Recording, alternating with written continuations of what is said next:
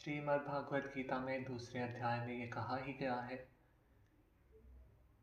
कि जो सत्य होता है, उसका कभी अभाव नहीं होता और जो असत्य होता है, वो कभी अस्तित्व में ही नहीं आता। तो जब हम असत्य की बात करते हैं तो हम बात कर किसकी रहे होते हैं?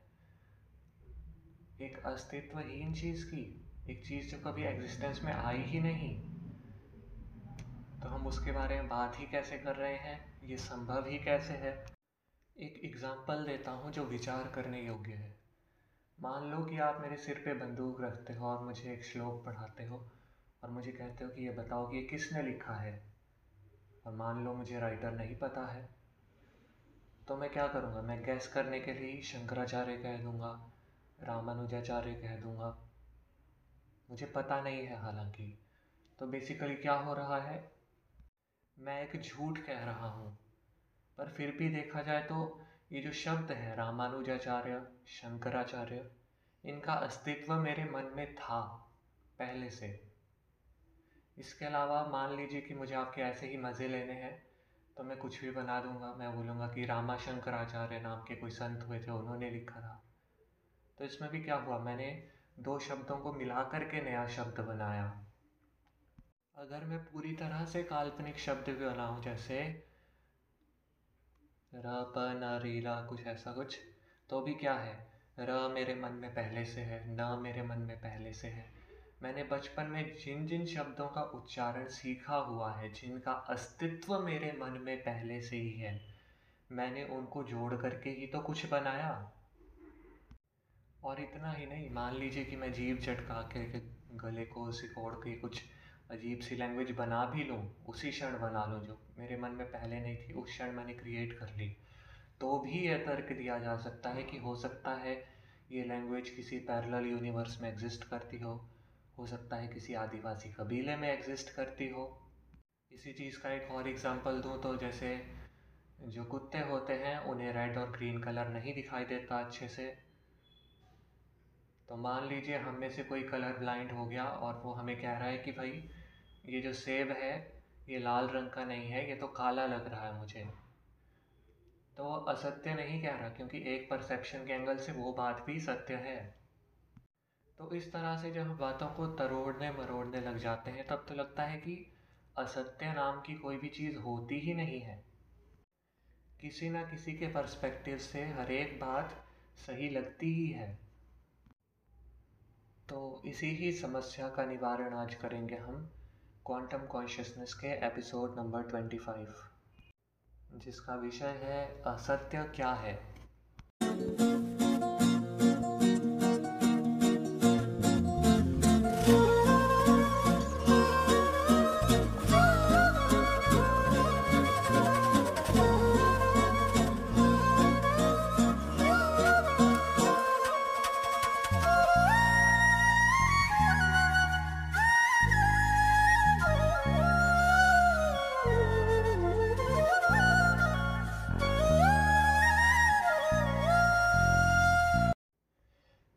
शब्द हैं, असत्य और सत्य दोनों में एक सेम रूट आती है और वो है सत्य और ये ही सत्य आगे जा कर के सत्ता में आती है तो फिर इस संज्ञा की शक्ति हमें देखने को मिलती है।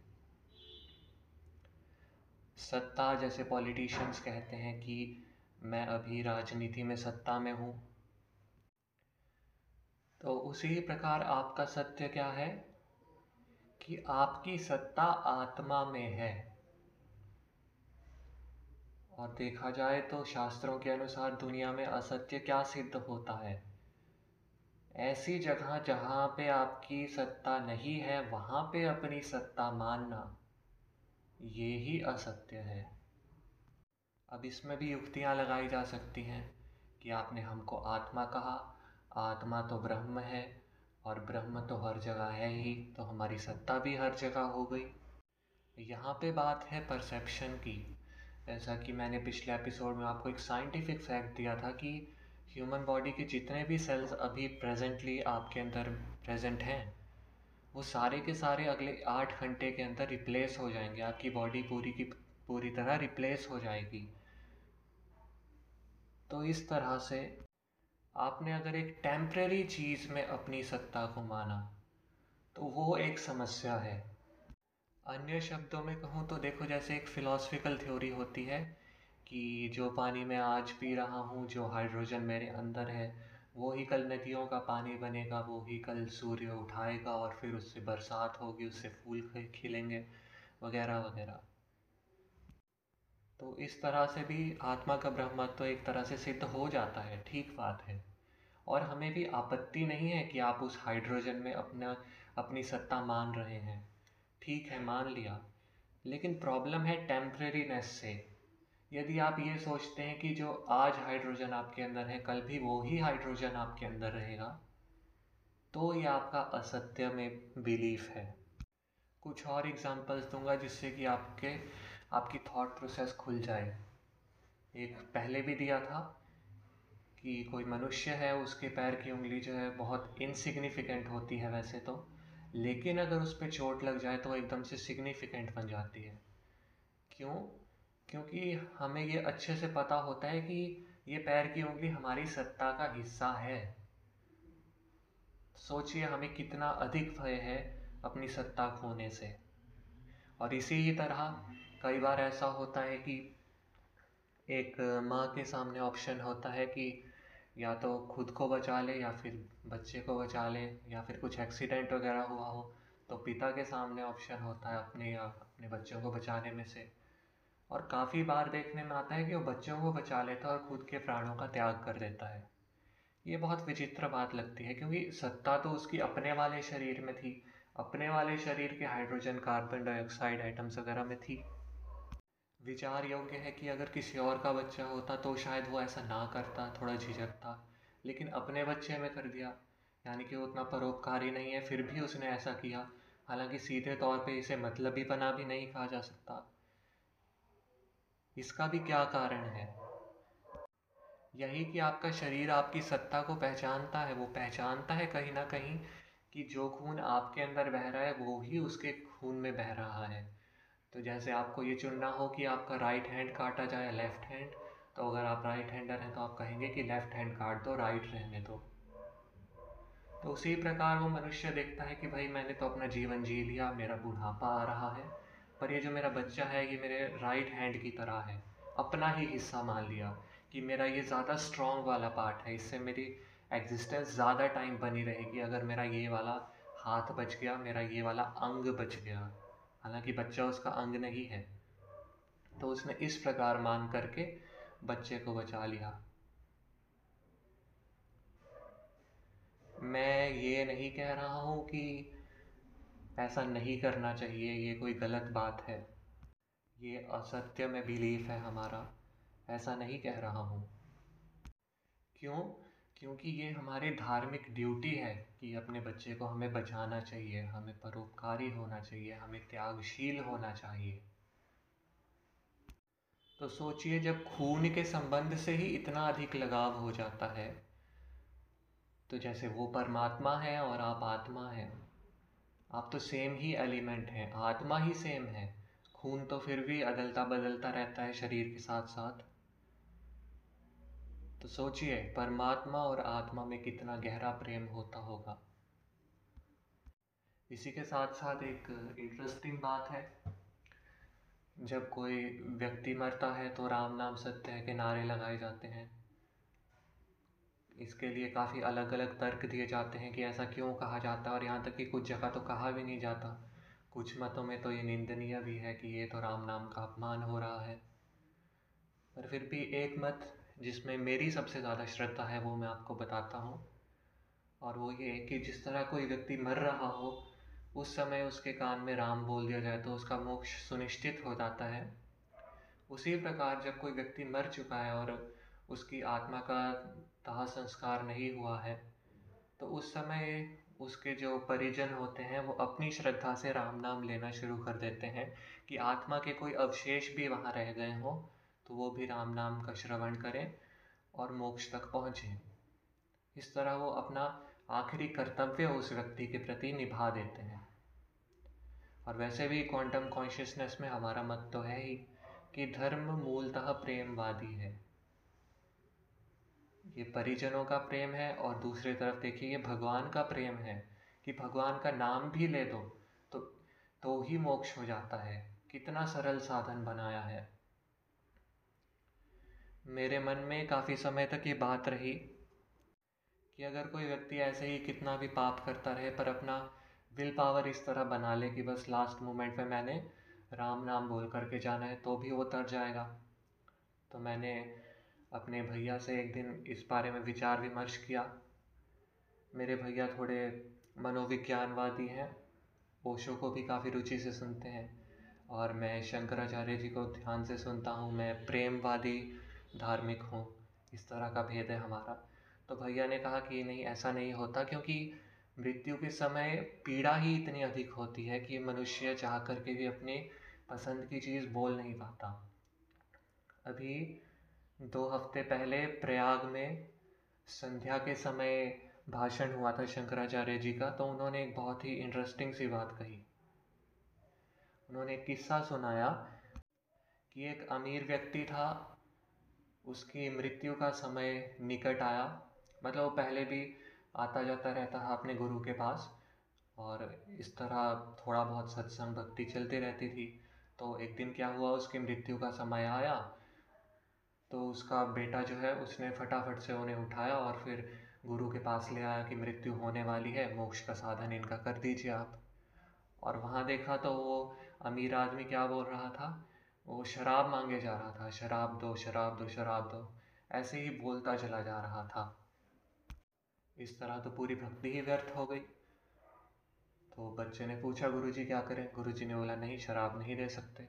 इसको तो गंगा जल पिलाना है। तो गंगा जल पिला दिया गया ज़बरदस्ती से। फिर उसके बाद बोला बेटे को कि इनके कान में बोलो कि राम का नाम, राम नाम का उच्चारण करें। तो बेटा कान पे गया और बोला कि, पिताजी, राम नाम का उच्चारण करिए। पिता ने कुछ नहीं किया। फिर से वही बोले जा रहे हैं, शराब दो शराब दो। फिर से बोला कि, पिताजी, राम नाम का उच्चारण करिए। तो पिता ने पूरा दम अपना लगाया और कहा कि, बेटा, ये जो तुम बोलने को कह रहे हो, ये मैं नहीं बोल सकता। और इतने में उसका सारा दम चला गया और मृत्यु हो गई। ये मुझे बहुत ही विचित्र बात लगी। क्योंकि मृत्यु के समय मनुष्य अपनी पीड़ा को महसूस कर रहा होता है तो बोलने का सामर्थ्य नहीं रहता, शक्ति नहीं रहती, ये बात तो चलो ठीक है। पर उसके पास ये ऑप्शन था कि वो एक राम, ये छोटा सा शब्द बोल देता। लेकिन उसने पूरा का पूरा इतना बड़ा वाक्य कहा कि, बेटा, जो तुम बोलने को कह रहे हो, वो मैं नहीं बोल सकता।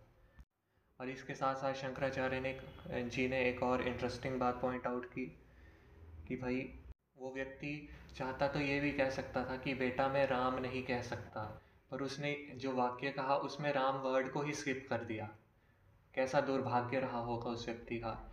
ये तो पिछले जन्म के जो दुष्कर्म रहे होंगे, उसका प्रभाव रहा होगा सीधे तौर पे।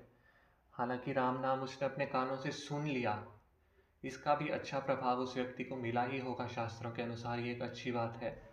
पर फिर भी मेरे मन में ये व्यवहारिक सी बात अटक गई कि भाई, राम तो इतना छोटा सा शब्द है, ये कह देता, पर इतना बड़ा वाक्य कहने के लिए तो उसे इतनी विल पावर लगानी होगी, वो कह दी। ये कैसे संभव हुआ होगा?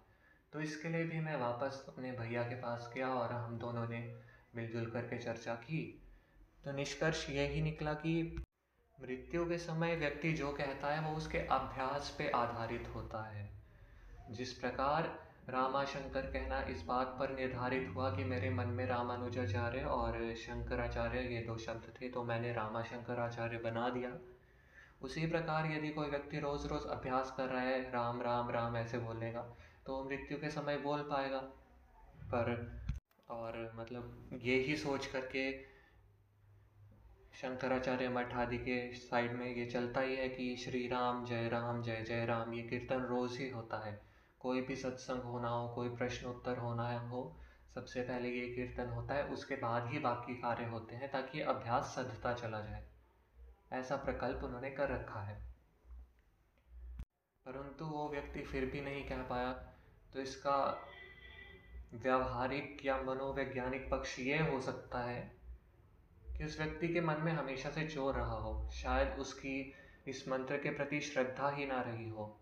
वो मुँह से तो राम कहता हो, परंतु उसका मन अंदर से चीखता चिल्लाता रहता हो कि नहीं, मुझे ये नहीं करना है, ये बंद करो, इसको जल्दी से ख़त्म करो, फिर यहाँ से निकलते हैं, या फिर मुझे इस मंत्र में रुचि नहीं है, ये वाला पाठ ख़त्म हो जाए, फिर इसके बाद जो भाषण आदि होगा, उसको मैं रुचि से सुनूँगा। तो इस प्रकार उसकी जो मंत्र में अरुचि थी उसके कारण से उसको जब ये नाम कहने को कहा गया तो उसके जो मन का स्टिमुलस था, वो उसके टंग के स्टिमुलस के कंपैरिजन में ओवर पावर कर गया और इस कारण से उसने वो बोला जो कि उसके मन के अंदर उस समय हुआ करता था। इस फैक्ट को आप शांति से बैठ करके, इस लाइन से कंपेयर करके देखिए कि असत्य और कुछ नहीं। जिसमें आपकी सत्ता नहीं है, उसमें अपनी सत्ता का मानना, ये ही असत्य है।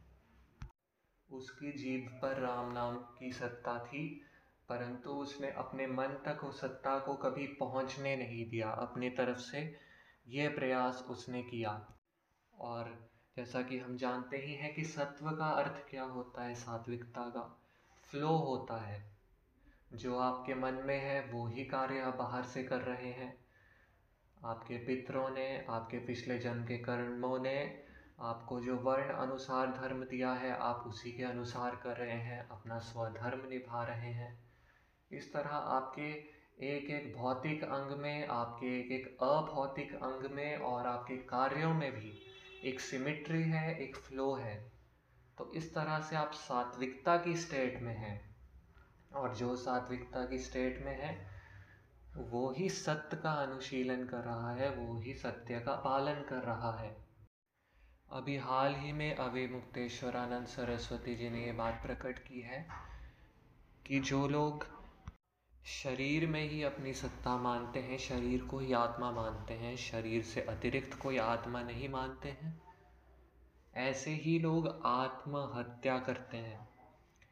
आत्मवादी कभी आत्महत्या का कदम नहीं उठाता है।